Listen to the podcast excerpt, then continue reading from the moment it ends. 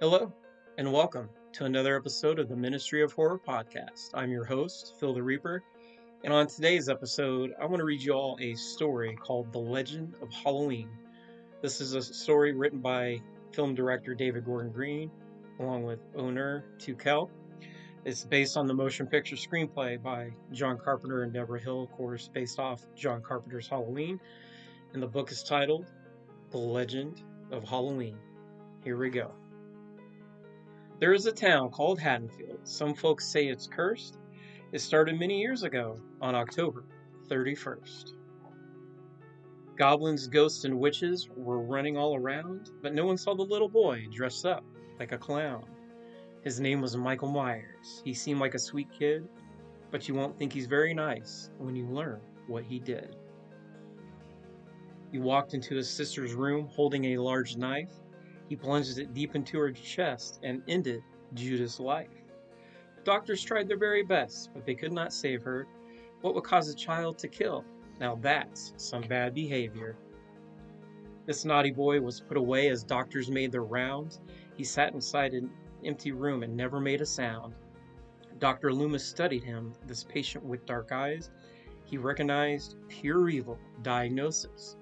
No surprise. Years passed by, and then one night, just before Samhain, someone let the madman out to rampage in the rain. Dr. Loomis and the nurse saw the open gate. They were seized with utter fear that Michael had escaped. And they were right to be afraid, for Michael now could drive. He terrorized that lovely nurse, then fled into the night. Heading home, he spotted a mechanic on the road. Luckily, the man was nice and let him wear his clothes. Michael needed some supplies. Next stop, the hardware store. He grabbed a mask, a rope, and knife. Get ready for some gore. Then he paid a visit to his sister Judith's grave, but why on earth would Michael take the whole darn stone away? Back at his old stomping ground, his objective was unknown. A visit to a haunted house? Nope, this was his home sweet home. From the door, he saw a girl walking with a kid. She looked a bit like Judith, and he almost flipped his lid. Our hero's name is Laurie. She's cute and really clever. Michael stalks his trio as they all walk home together. He spent the whole day watching them like some perverted creep. He played a game of peekaboo behind some air dried sheets. With Michael Myers on the loose, Loomis had a quest. He drove to town and looked around to seek a swift arrest. The time had come for trick or treats and makeup, masks, and capes, but no one saw the crazy man with the scary shape. Laurie chose to babysit a boy named Tommy Doyle. Annie was with Lindsay Wallace, a somewhat nervous girl. Sheriff Brackett joins the tale. He's worried and concerned. He and Loomis wait to see if Michael will return. Annie spills some butter and she almost goes ballistic. When she shows a little skin, the shape gets voyeuristic. Annie gets a call from Paul. He wants to get it on. Perhaps Lindsay could spend some time with Tommy while she's gone. Annie grabs the car keys, sits down, and starts the engine.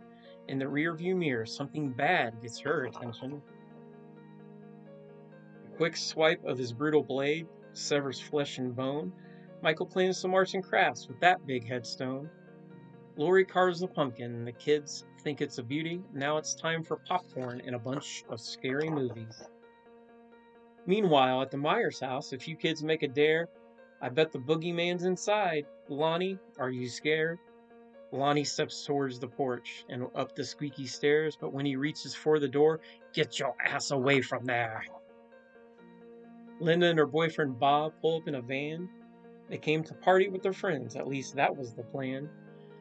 They go upstairs to have some fun, unaware that danger's near. Linda gives her man a task. Come on, Bob, get me a beer.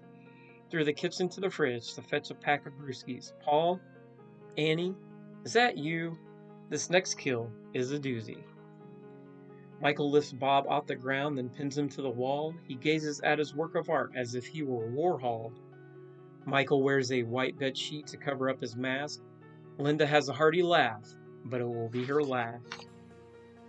She makes a call to Laurie, but then she starts to choke, burp, gasp, cough, grunt. Is this some kind of joke? Great phone calls are childish. Linda, stop your teasing.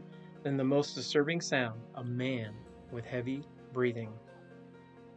Laurie Strode grows very brave when she hangs up the phone, but she's being pretty careless when she leaves the kids alone. Then she has a feeling that she's never felt before. She doesn't know the horrors that are on the second floor. On display are all her friends dead in weird positions. Laurie is the queen of screams. There is no competition. As she backs into the hall, the shape waits to attack, and when he swings his carving knife, he's Casey's at the back. After Laurie's staircase falls, she runs in primal fear, cuts and slashes on her arm, each scar a souvenir. Michael's getting closer with his knife in hand. Laurie wakes up Tommy. She throws a potted plant. Tommy rubs his tired eyes, the noise he can't ignore. Laurie screams, He's after me! You must unlock the door! Just as Michael closes in, Laurie gets inside. She gives Tommy an order run upstairs and hide. Laurie thinks she's safe and sound until she sees the drapes. She knows that Michael's in the room, and now there's no escape. The shape appears, another miss. With her, he can't connect, but Laurie's aim is on the mark, a needle to the neck. Laurie rushes up the stairs. She thinks the shape has died. The kids are filled with terror and are likely scarred for life. There he is, the boogeyman. It's just like Lonnie said. Tommy isn't as heroic as the comic books he's read. She tells the kids to go get help and sends them down the street. Closet is the perfect spot to play some hide and seek. Laurie stabs. The shape goes down. Is this his demise? But why does Laurie drop the knife? That isn't very wise. The kids skedaddle quickly. Loomis is swift to act. It's time for him to face the shape in the big climax.